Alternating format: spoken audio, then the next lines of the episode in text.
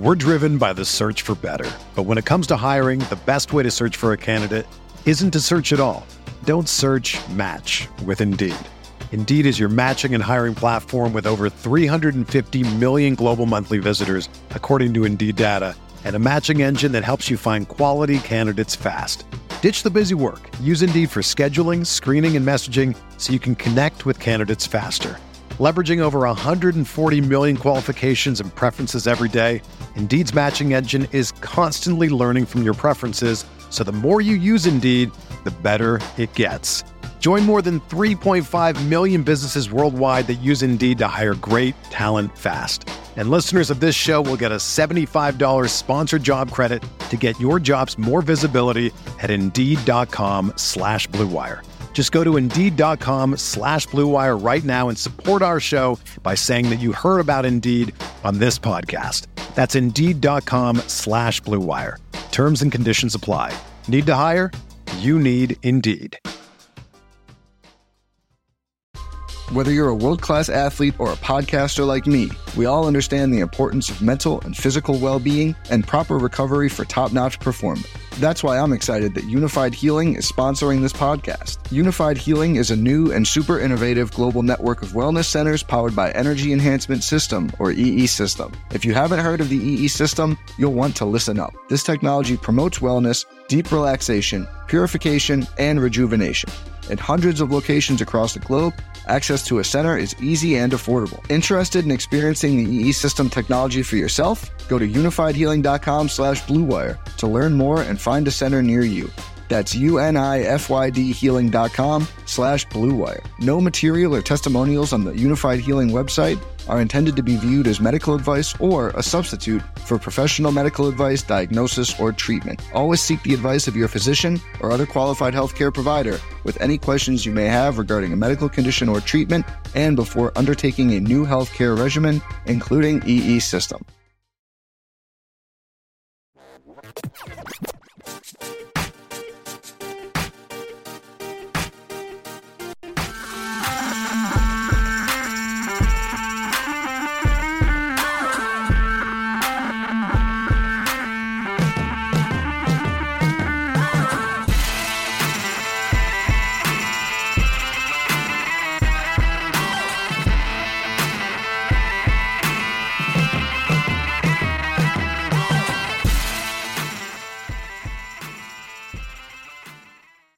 Welcome to the Advanced Sports Analytics Show here on RotoGrinders, brought to you by Jock Market.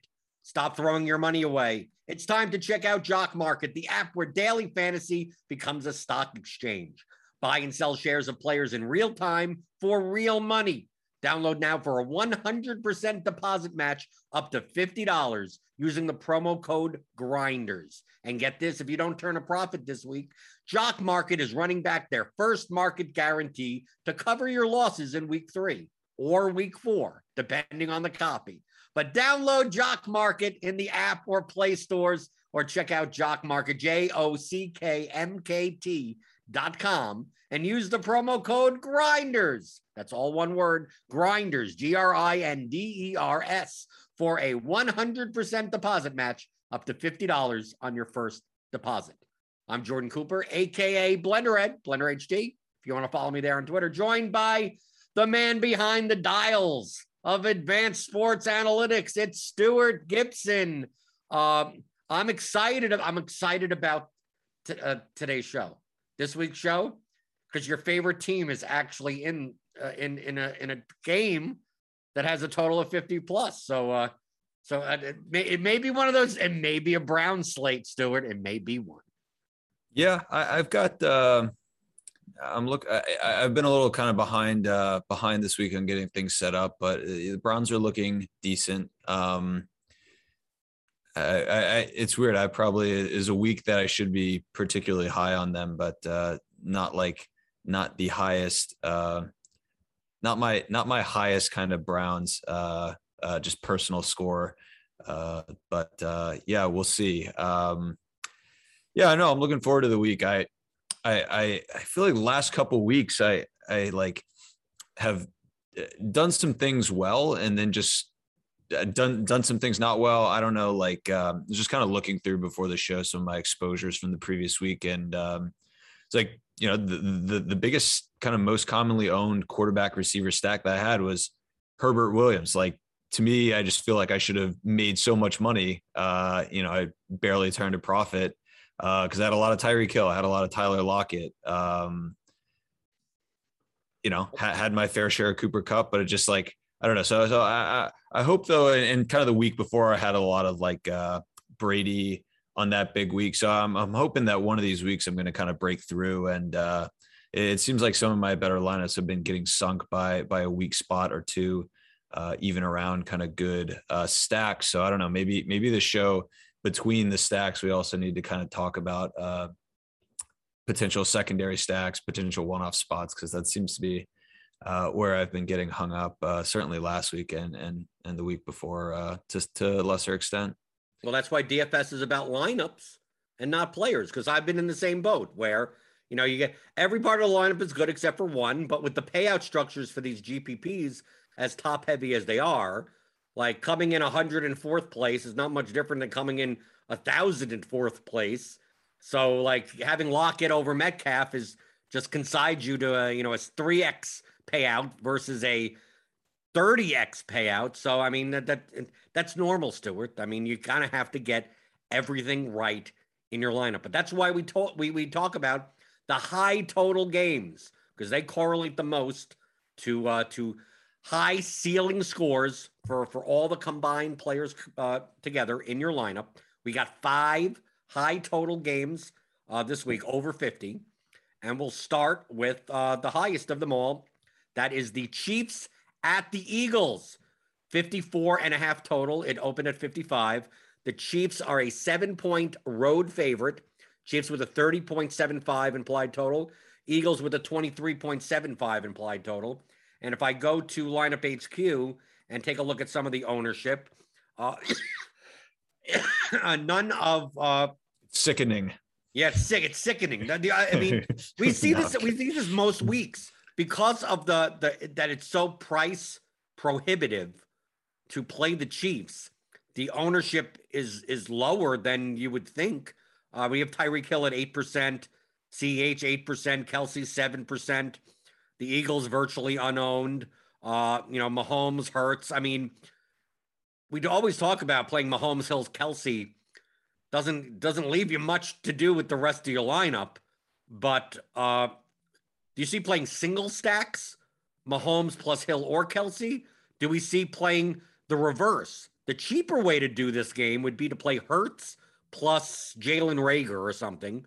Maybe throw in a Goedert or an Ertz. Maybe Devonta Smith. Hurts, I don't mind single stacking because he has value uh, rushing. And do do we is do you think it would be better if you were to stack this game to do it on the Hurt side and then just play one of Hill or Kelce, or do we just play CEH as a one-off and hope he has kind of a repeat performance from last week?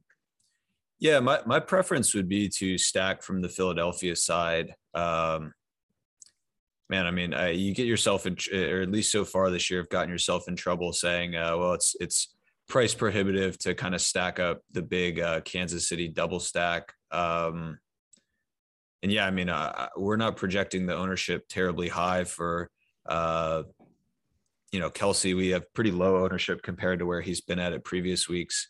Um, and Tyreek Hill, you know, not not massive ownership, but uh, yeah, I mean, I, I really like the uh, the value of Hurts. I think he's like a really strong value play this week, and just the ownership. I I think you know Mahomes is going to be likely to get higher ownership.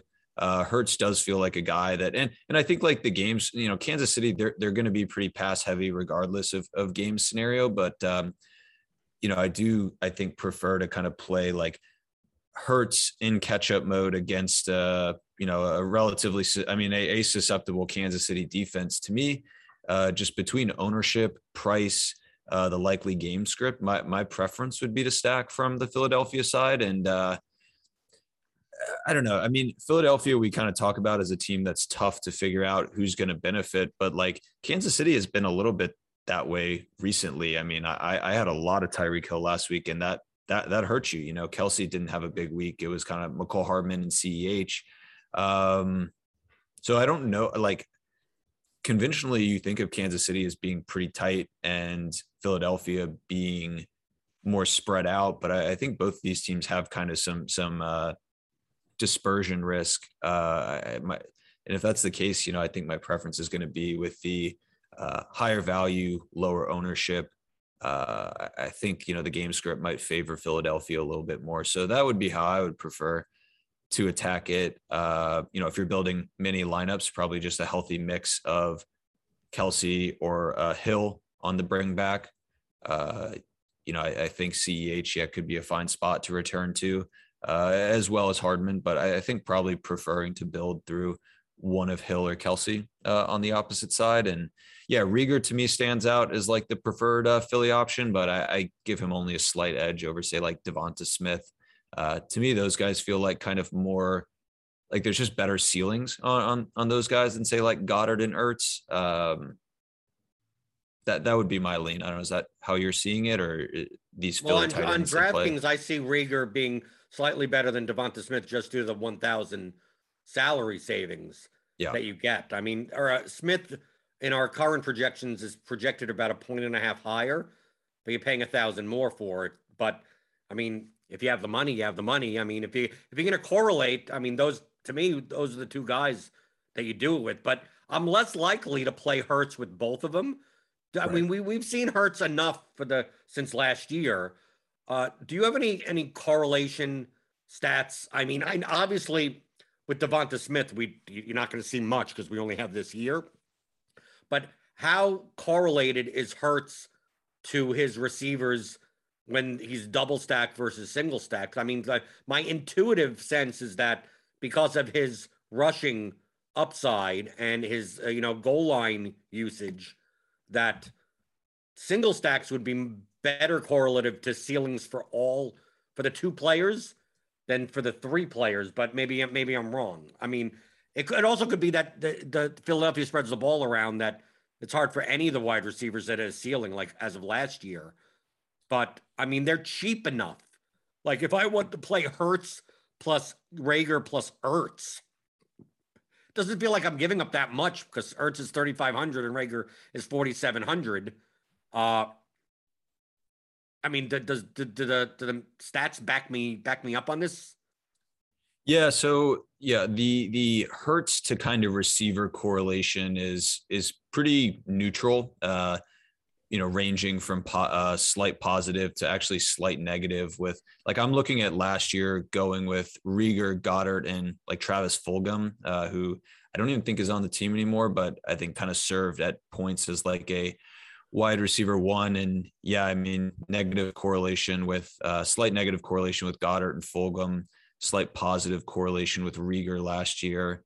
Um, I'm looking at Hurts versus Reagor, and it really seems like the performance of Hurts had kind of no directional impact on the performance of Reagor. I think you could make the case that it's somewhat of a different role um, for Reagor. Like this year, we do have kind of the let's see, I guess it was opening weekend against Atlanta where, you know, he put up like a 17 point game, not a huge game, uh, in com- in conjunction with Hurts's uh, nearly 29 point game. Um, yeah, Goedert, Goedert and Hurts kind of no uh, slight negative correlation. Uh, I'm not sure. Ertz hardly played it all last year, so I'm not even sure we have that many data. Well, not hardly, but you know, yeah. So it, it does. I'm kind of seeing a trend of just like neutral correlations uh, between Hurts and his receivers.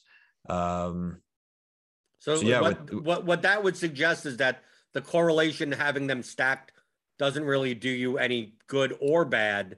That if there if you had a choice between playing uh, if you between Zach Ertz at 3500 and another tight end that project the same projection and the same price, like it wouldn't matter either way if you played Ertz or you played a guy, a guy from another game like that. That I'm yeah. trying to like kind of narrow it down to like when we see neutral level types of correlations, typically you should side on just play the best rejected player in that slot and don't worry about uh, adding the, the the double stack or anything for those types of situations. Yeah, yeah, and I think like the doubles, the, some of the teams that I think really stand out as great double stacking opportunities are these teams with strong, uh, obviously quarterback to receiver correlation. That is that's pretty standard, but also like like we saw last year, the uh, Woods and Kupp had surprisingly high uh, positive correlation because that that the the way that Rams team was operated last year, uh, eh, they were they were very, I guess, uh, they're very game script dependent. You know, the, there would be games where the Rams would be kind of winning and in a favorable game script, I guess, for the running backs, uh, and kind of Woods Kupp would fail simultaneously. Uh, conversely, like when the Rams were behind, they, they skewed really pass heavy. Uh, and kind of Woods and Kupp stood an elevated chance of simultaneously succeeding. Uh, not sure that I'm seeing like super high positive correlation with uh, these Philly receivers. Like if I look back to Fulgham, Reagor, and Goedert back to last year and kind of what we have from this year, slight positive or positive correlation between Reagor and Fulgham, but small sample size. And like Fulgham had kind of a weird role last year where like there were a few weeks where he was like wide receiver one, and then some weeks where he kind of went back to like wide receiver two or three. Slight positive correlation, Reagor Ertz. Um, but it's not enough. To, it's not enough yeah. to really write home about. I mean, we're not right. Like that. This is this is we're kind of just throwing it up in the air, going, you can, you can't. It's really, really doesn't matter. And talking about Woods and Kupp. the next game on our docket is the Cardinals at the Rams. 54 total. It opened at 53 and a half. It's up a half a point. The Rams are now favored by four and a half. Rams with a 29.25 implied total. The Cardinals with a 24.75 implied total. Looking at lineup HQ, we got Woods and Kupp at double digit ownership. Everyone else kind of single digit and below. Uh, based on these projections and the correlation that you that you say, uh, I think last week the Stafford Woods Kupp type of stack, Higbee, even if you want to throw in, was uh, was one of the most popular on the entire slate against the Bucks. But there's going to be a game that actually eclipses this game. I think that stack is going to be lower owned this week as compared to last week. But now Cooper Kupp is 7,800. Woods' price has gone down. Uh, Henderson, I just got word on Twitter that he will be playing. Arizona, these receivers, they keep on getting priced up and up. Uh, they spread the ball around. Hopkins is he still the wide receiver one at 7,700? We, we don't know. I know. I know he was hurt last week and still played. Uh, it seems like I like the Ram side of this game. I like Kyler Murray as a quarterback for a ceiling, but would, would you just keep it simple, soup, stupid, and kind of like to me, it, I almost feel like I'd play one of Woods and Kupp with Higbee and then run it back with like a like a Chase Edmonds or something or an AJ Green at 4500 if I'm going to do something like that because I'm not sure if I could trust $7700 Hopkins and uh and Rondale Moore at 4600 playing 20% of the snaps.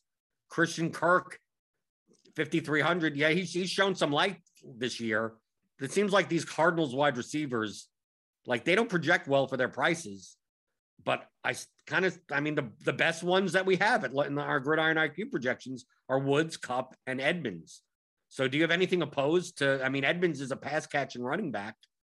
Like what? What? Just keep it simple, stupid, right? Stafford plus double stack Stafford. He's the type of quarterback that obviously leads to double stacking. And then you play like like a cheap either Edmonds or one of the cheaper receivers on the way back and, and call it a day. Yeah, it does. Uh, does seem like kind of uh, an obvious stack. We we have kind of just meh grades on really both sides of this sides of this game. Like not not bad, not great. Um, I don't know. To me, it would be a game I think I'd prefer to just take like uh skill player pieces from and just do like a, an internal stack of say like you know Kupp uh Kupp Edmonds or Kupp Kirk uh Kirk Kirk Higbee, Kirk Woods. Um, Kirk, Kirk is kind of the guy that's standing out to me on the Atlanta side. I know I kind of mentioned his his name multiple times.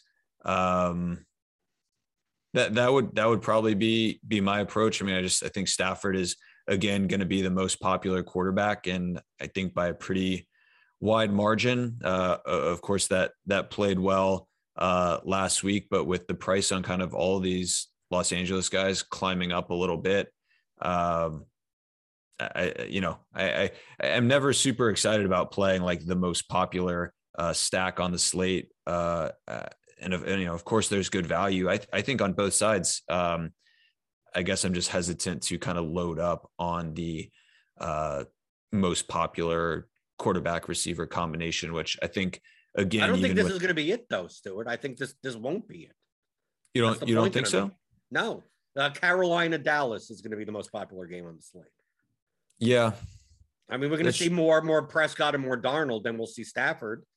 I still think Woods and Kupp will be owned. I mean, I still think they're going to be owned. But what intrigues me this game is that if Woods and Kupp are going to be in the double digits, Darrell Henderson is coming back. And I think a lot of people are under the assumption that he's going to come back and split with Mitchell. But we saw before Henderson was on the field like 90 plus percent of the time. Do we take a shot on Henderson at 5,600 at three and a half percent owned as leverage against Woods and Kupp and kind of hope that, I mean, obviously he could get there on efficiency if he only sees 60% of the snaps and gets two touchdowns. Like we'll take that also. But it's quite possible that, you know, if Henderson's going to see 90% of the snaps in a game where the Rams are almost almost have a 30 implied team total with Woods and Cup being owned, like it's quite possible he should be 6,800 and doesn't seem like many people are going to play him. Yeah, that that would seem to make sense. You know, good uh good leverage situation. Um yeah. I don't know uh, what you have projected for Mitchell's workload. Um, yeah, we have we have a high workload on Mitchell, which to me seems a bit high, and might have to go back in and kind of uh, fiddle around with that. I mean, I think if healthy, I think I think we might be split. Like we might be kind of uh, taking a middling stance on Henderson due to uncertainty around his injury. Um, but you have, but I, you have to admit that obviously, as a GPP player, I like taking advantage of uncertainty. But it's more likely Henderson is fifty six hundred. Mitchell is 5200. Like it's more likely that that like Mitchell only has downside at that price, while Henderson has upside at his price. If Henderson was 6700 right here, I'd say don't worry. I mean, he's priced for if he was going to play 80 90% of the snaps as it is. But there's going to be a lot of like 5K, 6K running backs that are going to be more owned than Henderson. Uh, it could, it, he could, I mean, it would I wouldn't shock me if he walked into 80% of the snaps again and there's upside at that price. But I don't think I don't think most projections around the industry, I think they're going to give Mitchell more like 30, 35% rushing share and snap share. And that's going to make Henderson not project horribly, but not project well. Mm-hmm. Um, yeah, no, that, that makes sense. Um, so do you think we'll we'll, uh, will we get the injury news before uh, lock on Henderson, or uh, is that? I'm assuming gonna... so. I, I, just saw on Twitter yeah. that he that, that Sean McVay says he's going to play. Oh, okay, okay, got it, got it. Right. That doesn't know how much he's going to play. That, that didn't say that. I don't think I saw that. But yeah, sure. But he should he should play. I mean, we we've gotten some news today, Friday with the Titans, with the Giants. Cook is still listed as questionable, so we, we still got news out. But uh, but the next game, we got no news. Okay, we got Eli Mitchell news, I guess. Uh, the next game on the docket is the, the Seahawks at the 49ers. The, the, it's a 52 total. It opened at 52 and a half. The 49ers are two and a half point favorites. San Francisco with a 27.25 implied team total. The Seahawks with a 24.75 implied team total. And I take a look at ownership. And outside of Deebo, Deebo Samuel, 13%, Carson, 9.6%. Lockett and Metcalf, 7 and 6%. This game, for its total, seems pretty underowned. I mean, is is this the time? Uh, I'm very hesitant to play this game from the 49ers side with with you know Lance. You know, I, I, I don't want a quarterback that's only going to play a half, right? Or only play uh, not play all the snaps. But to me, like, why can't I play Wilson plus Lockett or Metcalf and run it back with like Kittle or Samuel? And the ownership of this game just, I mean, if you thought of the Niners and the Seahawks, you would think of oh, two teams that would would want to run the ball. But this total doesn't suggest that. I mean, a 52 total, like why why aren't we taking why why aren't why aren't we doing some type of Wilson lineup? And if we're not going to do that, even guys like Carson and Mitchell project decent enough that and they're going to be single digit owned. I, I to me, out of all the high total games, this is the one that's the most lost amongst them. Yeah, that that has kind of been my sentiment towards Seattle for for really the first three weeks, and it has yet to pay off. Um, I don't know. I'm not. I'm not sure that I'm ready to to give up kind of on uh, the, this Seattle uh, Seattle stack. I think you go Metcalf or Lockett. Uh, I, I, think you could throw in like a Freddie Swain uh, if you want, and uh, but but I you know I think it's it's one of the games, one of the sides that you could single stack comfortably. There are good, uh, there are of course good options, you know, on the San Francisco side to to bring back. Uh, Samuel looks looks appealing and projects super well. The ownership should be yeah relatively high, um, but I don't know. I, th- I think with like Wilson, Wilson in particular, I think he's just a quarterback that, that one of the premier quarterbacks that's going to get uh, overlooked, and uh, you know the ownership on Metcalf should be yeah. I mean I, I don't know none none of these Seattle guys are pulling much ownership. Um, so I, I think even like taking a relatively high owned Deebo uh, is you know reasonable. I mean, sometimes you have to take a, a kind of a high owned guy here and there. But he's not uh, that high on me. Thirteen percent on the context of the slate is not. To me, that's not chalk, right? right Especially right, right. you're pairing it with single digit owned guys in the stack. Like, what do I care? I mean, we see we're going to see other guys that are closer to twenty percent owned, twenty two percent owned. So it's like thirteen. You know, Samuel is a one off. Okay, that's another story. But Samuel paired with a seven, eight percent owned DK Metcalf, or you know, I mean, even Aiyuk at 5K is intriguing. Like, I know his role has been like back and forth, but I mean, he he he only has upside at 5,000, right? I mean, yeah. I, I, I just think in general for, for these projections at this ownership, like this this this game shouldn't be as low owned as it is compared to compared to the other higher total games. I agree. Seattle's kind of been that way, like like all well, year. Well, not necessarily. Uh, Metcalf has been owned. I mean, Lockett was owned. I mean, Lockett had that big game, and then he was still owned. I think as one, I think I think it's more likely that Lockett and Metcalf are more likely to be like like one off, but not like Russell Wilson is still to come in at under five percent owned. Like I still think you're going to see the receivers. I think you're going to see Samuel as a one off. I think you're going to see Kittle as a one off. Carson, Eli Mitchell. I think all these guys are like one offs. Yeah, I mean, they'll still be low owned there also. But I think as the stack playing like a three plus one, even if you throw in a Dissly or something at tight end, because I think Everett may not play. Uh, I just think that that combination, using all of them together, uh, are, are less likely to be owned. Yeah, yeah. Wilson feels like kind of the pivotal piece that uh, gives you leverage against like you said though they're not like super chalky they're not expected to be super chalky guys but uh he he does feel like kind of the the, the piece that makes that combination kind of more more different than i guess uh what a lot of the field's going to do on the other side of the game i mean are you even considering garoppolo not really i mean like you said it, it feels like you know there's kind of half uh, like half of a game potential in there um the the ceiling on Garoppolo doesn't feel super high. Um, so no, he he's not uh, not a guy I'm likely to have much, uh, if any, of. Okay, next game on the docket, the most popular game on the slate. It's the Carolina Panthers at the Dallas Cowboys, 51 and a half total. It's up one and a half since open. The Cowboys are four point favorites, 27.75 applied total for the Cowboys. 23.75 for the Panthers. Take a look at lineup HQ for ownership. Amari Cooper, 19%. DJ Moore, 19%. Dalton Schultz, 13%. Zeke Elliott, 11%. CeeDee Lamb, 10%. Chuba Hubbard, Chuba, Chuba Hubbard, 9%. Uh, any combination of how you make this stack uh, is, is going to be owned, whether you do it from the Darnold side or the Prescott side. Uh, the, the one main thing uh, in this is uh, I think the best leverage play on the entire slate may be Robbie Anderson at 5,100.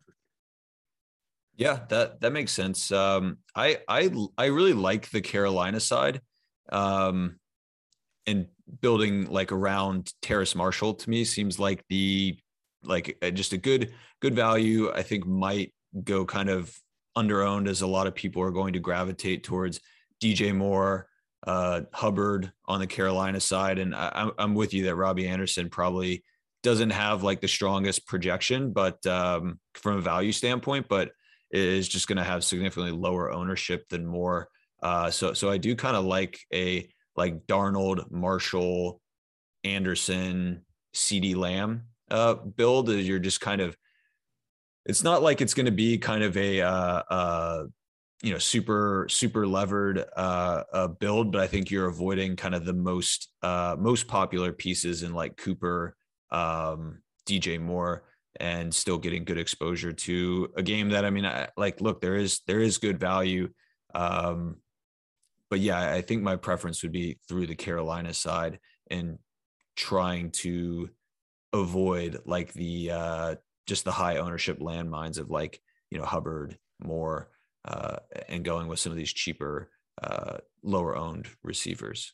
Uh, two things. One, uh, if you're not going to play this these stacks, obviously Zeke and Chuba as the running backs could be played as a one off and be leveraged off the passing games. But what are your thoughts on these guys in the receiving game being one offs? Would you be more or less likely to play Cooper or more as a one off? Like, how correlated are they to Prescott and Darnold to have like big games? Like, because the main problem with playing high owned one offs is that, like, if, if Amari Cooper has a 35 point game, most likely, the, most likely it's the Prescott Cooper Moore lineup beats whatever you have around Amari Cooper. So, uh, is there is there strong enough correlation there that I see? Well, I'm looking for strong correlation, so I know whether or not to not play them as one-offs. Like right, because we looked before with the Eagles. It's like okay, these guys don't really matter that much when compared to to Jalen Hurts, but how correlated? How much stronger correlated are is the quarterback ceilings and the opposing offense ceilings to these two wide receivers. And that's how I would determine on whether or not I'm more or less likely to play them as a one off. I, I, hope you understand what, what I'm asking. Yeah.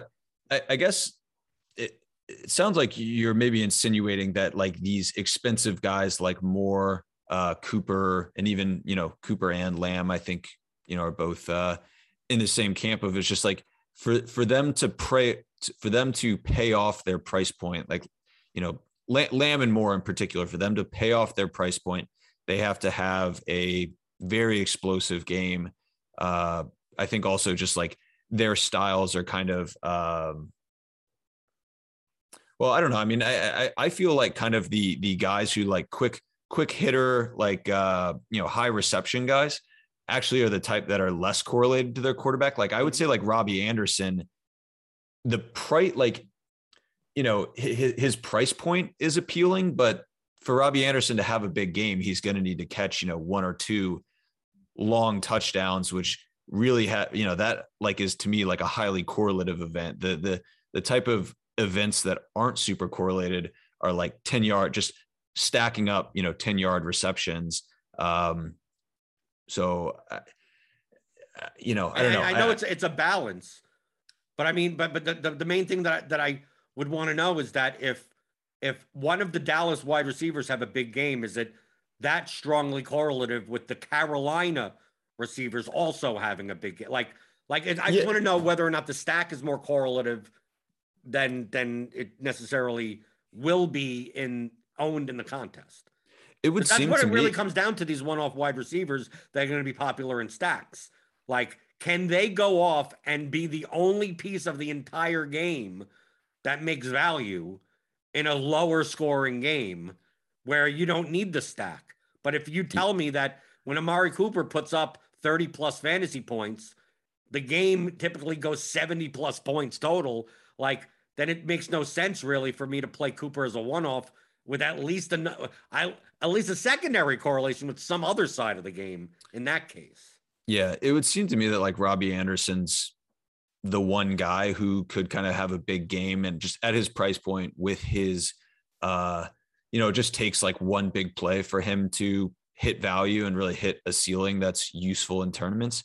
He to me seems like the one guy that could stand out as like a one off that could get there in otherwise underperforming game. But for the most part, it does feel like for Cooper, Moore, Lamb uh, at their price points, just with how they kind of uh, how they accumulate fantasy points, it seems like their ceiling outcome is likely tied to an overall positive game environment that stands to benefit other players in the game. Uh, that that would be my my interpretation of it. Is that kind of how you see it? Right, right. I mean, I'm I think I'm more likely to if I'm playing one of those guys, I'm playing a I'm playing at least the secondary correlation, if not the whole stack. Right. And if I'm not, then I just don't have them in my lineup at all. Okay. Yeah. Last game on the docket, your favorite game, even though it's technically not. Anytime the Browns are part of our high total teams, I'm going to point it out. It is the Browns at the Vikings, 51 and a half total. That's uh that's down one point since open. The Browns are a two-point favorite on the road. 26.75 implied team total for the Browns, 24.75 for the Vikings.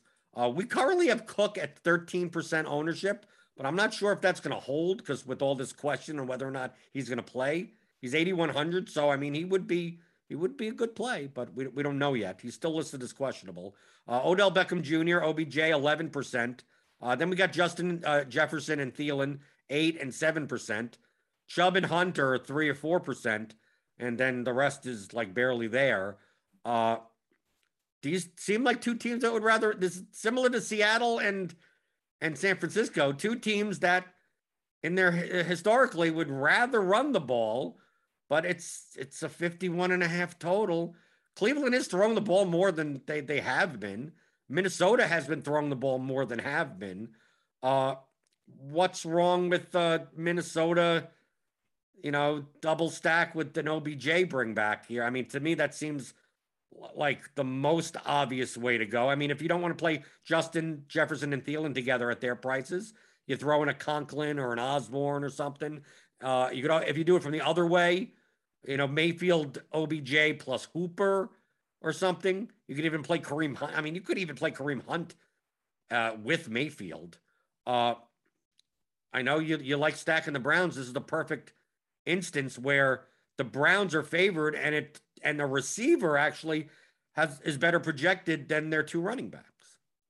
Yeah, I guess like I I like I like Mayfield. I just I don't know what to do with these Cleveland pass catchers. You know, it OBJ seems just single stack with OBJ. I mean, Yeah. to me, that's the most straightforward. No Landry. They got really nothing else going. Like, why not OBJ at 5,800 and just don't worry about don't worry about the set. That's why I said throw in a hooper. At least fill a tight end spot or something.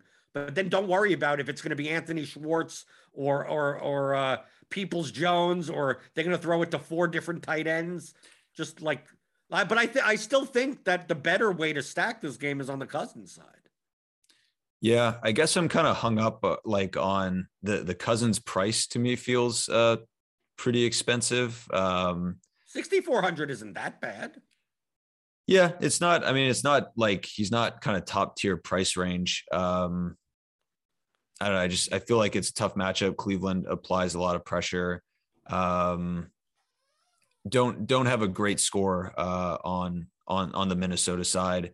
Um I, I, I suppose my preference would be to to be kind of with with Mayfield and like OBJ. I just I you know the- these ti- these tight ends like uh, just these Cleveland tight ends They're kind of just like eh, just absorb kind of at random like so much uh not so much but like a a significant kind of target share away from some of the Cleveland receivers that you know you would kind of naturally want to stack with Mayfield. Um Stack with both the tight ends. Do that build. I'm just kidding. You should not. Yeah, do, uh, yeah, right, dude. yeah. Uh, Mayfield plus Hooper plus Njoku and fill up your flex spot. Do not do that. Uh, I, I Yeah, do not suggest that. Yeah. Um yeah, I don't know. I I I I I think Cleveland's like a fine uh they have kind of like a fine score for us but not like exceptional. I think my preference would be towards really some of the sides we discussed like Philadelphia, Carolina, Seattle, uh like Buffalo even although I think Allen's going to be very highly owned. Um so I don't know. We'll we'll see kind of if that changes as as the week progresses. You know, I still have to uh you know up, update some ownership projections and uh you know move some things around. Um so yeah we'll see. I mean i think cleveland could cleveland could move up um in, in our in our projections but right now they're kind of just uh middling and in like inside the top inside the top like third but kind of outside the top quarter quartile of uh teams from a stacking standpoint. Okay, now that we finished the the higher total games, 50 plus, now we're going to look at any games that interest you underneath that. Uh, since Brandon isn't here, we'll still we'll go by, by our plus and our minus. So a game that is going under owned, that's under 50 point under 50 total that that you like, and a game that's going over owned that you do, don't like as much as maybe the field does. So is is there is there a game that that sta- there's one game that stands out to me as a plus. I, I, I don't know if you, you, you'd agree with me. So what's your plus? Yeah, I mean, I, I'm intrigued by Washington uh, at Atlanta. I think it's just a, a you know good good spot for uh, the Washington side. You know, McLaurin I think has as good a ceiling as any of the receivers uh, in the league, and uh, you know Heinicke I think is going to absorb next to next to no ownership. Uh, that that would be like one that I would pencil in uh, as a plus. Um, That's the one that I got, Stu. That's that's nice. That's, that's literally that's literally the one that I, I looked at this and I and it, looking at the projections, like you have Ridley at seven K, nine percent owned, and then no one there's no one. that Mike Davis may get some ownership at fifty one hundred as a running back. Pitts, I mean to me, uh, Ryan Ridley Pitts is one side of a stack. You could even go Heinicke, McLaurin. D, I mean, uh, Curtis Samuel is back. He may play at 3K. Or you throw in Logan Thomas. I just think for the prices and upside of this game, I, I, I think people overrate the Washington defense. Uh, and they also probably overrate the Falcons offense. But uh, this game is, but basically, it's a game between two bad teams with a 47 and a half total, which means it may go significantly under or it may go significantly over. And based on these ownerships, like even the running backs in the game, I'm not, I mean, Mike Davis, Antonio Gibson, I don't, I don't mind playing either. I mean, I don't get from our, our, our projections in Gridiron IQ as well as the Blitz projections. These guys actually project from a salary adjusted value perspective comparable to a lot of the other games on the slate. And it's not like this is that low of a total. I mean, it's uh, outside of the games that we talked about. It's the next highest total. It's the next highest total game. It opened at 49. It's now down to 47 and a half. But but it's the what? It's the sixth highest total game on the slate. And it to me, it's easy to stack. Yeah, and I, you know, I don't think Gibson's going to be like mega chalk or anything, uh, but should be relatively popular. Um, you know, I think going with some of the Washington pass game uh, could could be kind of leverage against Gibson. McLaurin, I I, think you just got to build through McLaurin uh, if you're going Washington, right? Like, there's just not much sense in. Uh, like I, I think adding like a Logan Thomas or uh, you know uh, uh, Curtis Samuel or Dyami Brown if Samuel doesn't play, adding that on top I'm okay with, but uh, does kind of feel like you have to go go through McLaurin on the Washington side, right? Well, I mean, not necessarily. You could you could just play a cheap Curtis Samuel. You could play Logan Logan Thomas out of the tight end spot. I'm not I'm not opposed to that. But yes, Okay. the most likely would be McLaurin. Yes. So I mean, it's it's and it's and it's not price prohibitive. Like even with Ridley, it's not. It's you're not even you're not even doing that bad. So no, no, I, I have no problem with that whatsoever. Yeah. Um, as far as games to kind of, I have a negative kind of just negative note on. I mean, I, I'm not super high on on Los Angeles. I know we've kind of already touched on that. Um, I, there's not like any super high. Um, There's one there's one game that I think will be overowned. That I don't I, I I'm still wondering why why it is. okay, let's let's hear it. Detroit, Chicago. It is literally the lowest total game on the entire slate. It's 41 yeah. and a half total. It opened at 44. Bears are a two and a half point favorite. And we got, I mean, the running backs are getting the most of the ownership Montgomery and Swift. Montgomery, 21% ownership, Swift, 15%. But I mean, we don't know that they're playing mind games on whether or not Dalton or Fields. Most likely Fields starts. But I've heard I've heard talk about Allen Robinson and Mooney and Field stacks. I mean, we saw hmm. we saw that last week. But Fields was played uh, one of the highest owned quarterbacks on the slate, and we have him. We have him right now as the third highest owned quarterback on the slate. It's the lowest total game. I know the Lions are bad, but the Bears are bad also. I don't. I just can't see on a 13 game slate that that the Detroit Chicago game is the game that you need to have. Yeah. Yeah. I, I, based on your face when I said the game, I think you weren't even expecting me to say that, hey, people are looking at this game. Yeah. I mean, I'm, I'm sorting uh, like our kind of our stack grid by by ownership. And yeah, sure enough, we have Chicago popping up as like seventh seventh highest kind of average ownership across stacking pieces. And uh, yeah, that, that does seem, I guess, quite high. Yeah, looks like some popularity for Mooney, Robinson. Um, I don't know that that wasn't a game that kind of have, had ever uh, had ever gotten on the radar for me. Um, but I, I, suppose I'm with you if there if there is uh, some popularity behind some of these pieces that that does seem like it'd be a spot to stay away from. Just uh, yeah, su- super low total. I just it's not really a game environment that has uh, a lot of support, and especially if these guys are going to be uh, you know popular. I, I'm inclined to agree with you there. What What are your thoughts on on the Buffalo? They have the highest team total of anyone on the slate, but they're a 17 point favorite. Uh, a lot of times in these situations, people are going to shy away from playing this because it's like, oh, blowout. Uh, there's no point. Uh, but Allen is going to be one of the most owned quarterbacks. Sanders is picking up ownership at 13%. Diggs is going to be about 10% owned. Beasley 9%.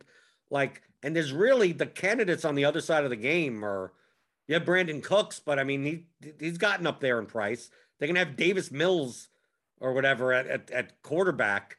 Uh, would would you play a chalky Buffalo non-run back stack in, in in this type of situation? You're more likely to try to get the the Houston. The Houston is a 15 point implied team total. Uh, do you think this game is? Do you think this game is overowned? Um, I we we have we have like a a pretty good grade on the Buffalo side. I so like one I was just looking kind of at our ownership versus uh you know the lineup HQ and we do have a somewhat of a divergence. Like we're we're expecting Los Angeles to be higher owned than Buffalo. Um and actually Buffalo to well, I guess Dallas and LA to be higher owned than Buffalo. Um on the receive I think I think that's primarily because of the the the spread of receivership. I think if we t- if let's say we took out one of Beasley or Sanders, like where we took out Dig, one of the because to pair up Allen, you have three receivers to choose from more so than those other teams where you have two. I think the rec- you're right on the receiver ownership, but I think Josh Allen, like we have Josh Allen at, at like 16% ownership. So it's like once you if you took out like stat like Stafford is like 5%. So like the combination is like while the receivers of the Rams will be higher owned than any of the receivers of the Bills.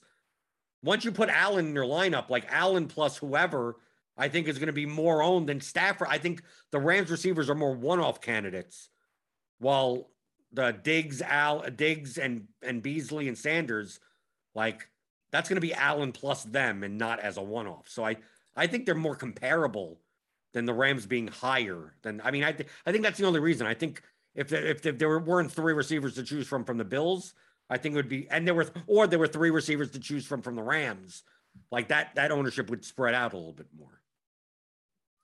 Yeah. Um, yeah, that, that makes sense. I, I, I think at like the ownership levels we're projecting, I, I, am pretty optimistic on Buffalo. Um, we'll we'll see kind of as as the week goes on if if there are adjustments that we make that maybe increase uh, Buffalo ownership. Perhaps we're a bit light on uh, Allen projected ownership as well as the receivers. But at the ownership and kind of the the numbers that we currently have in our system, we, have got a pretty decent grade on Buffalo.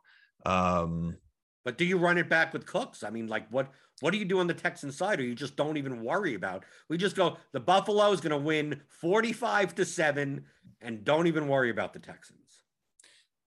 My inclination would be to to try to to try to you know run back someone on the Houston side. Um, you know, Cook's price has gotten up a, a decent bit, but I I just don't know. Like I, to me, like uh, the scenario in which a Buffalo you know double stack succeeds. And like to me allen seems like a guy that i would want to try to double stack. Like i just i can't imagine the game supporting two buffalo pass catchers without someone on the houston side uh doing something. But i mean we saw that with miami. They just rolled over. I mean like yeah. 38 to 7 i mean like that type of game. I mean and it's not like buffalo's the type of team that in the third quarter up by three touchdowns is just going to start running the ball 70% of the time anyway. Yeah, no, they do, they do skew pretty pass heavy. Um, my, my, my instincts would say to try to bring back uh, someone on the Houston side. I mean, but outside of Cooks, I don't know that there's really anyone in play. Um, so, uh, I don't know. My, my, my, my instinct would be to try to come back with Cooks. Um, but sounds like you see it differently. Yeah. I'm just saying his price is expensive. I mean, just from a like, would I rather have Cooks or would I rather have DJ Moore? I mean, like, like, like but that's what that's what I'm saying. Like, wouldn't I rather have the one off there than play Cooks in that spot? I th- I think the Bills double stack can get there without the te- without needing anyone from the Texans. I think I'm more likely to play them than without the run back in okay. most lineups. I I, yeah. I mean to me, it makes the most sense. Is there any other games that uh, we haven't touched on that have any interest for you? Um, Denver, Baltimore has some intrigue. Uh, I'm just based off the numbers that I'm looking at. Um, I'm not really? entirely. Really, I I consider that one of the worst games. Yeah, I'm not entirely sure where that comes from. That that doesn't uh, just on paper doesn't seem super compelling. Like Courtland Sutton should get a decent amount of ownership. Um, no, I don't know. I, I feel like we we've kind of touched on them. I you know I really like like Carolina, Philadelphia, Seattle, um, Washington is kind of the non-premier side that that looks compelling. Uh, yeah, there, there's a lot of kind of just really bad, uh, just really bad. I think not teams, but just teams in in really not compelling situations. You know, Indianapolis, Houston, Detroit, Miami, you know, Pitt, New Orleans. Like these these feel like there's just a there's just a a fairly large subset of teams that I feel comfortable just like xing off completely, um, such that it should be fairly tight as far as the kind of stacks uh, that I that I look to get exposure to. And and you send out your your little matrix grid and stats on the the advanced sports analytics substack, right? Which which now you have to pay for. Yeah, right. That's uh we'll I haven't gotten around to drafting it up today, but we'll send that out uh, before the end of the day today. Uh the grid that I'm kind of looking off of, uh, some thoughts around uh, just rationalizing some of the numbers that we're seeing and maybe where uh, where some of the data could be misleading. Uh, we we try kind of like on the show try to talk about not only uh, plus spots to target but also minus spots to be underweight on. I think we this year in particular have tried to rather than say like you know stacks to play, stacks not to play, kind of contextualize things as spots to be over, spots to be underweight uh, on at kind of a player and uh, more general team level as well. Uh, so yeah, that comes out every Friday. We'll have that out uh, in a few hours here today. You go to advancedsportsanalytics.com to check that out. AS Analytics DFS on Twitter. And if you're playing on FanDuel, Make sure you sign up for the DFS OGs League. Sign up there for, for NFL week week four and compete with uh, Beer Makers Fan, Head Chopper, and Notorious. Good prize structure. So if you're playing on FanDuel, go there.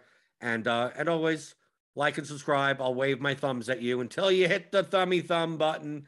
Subscribe if you're new to the channel. And uh, this show is also always on the RotoGrinders Daily Fantasy Football podcast feed.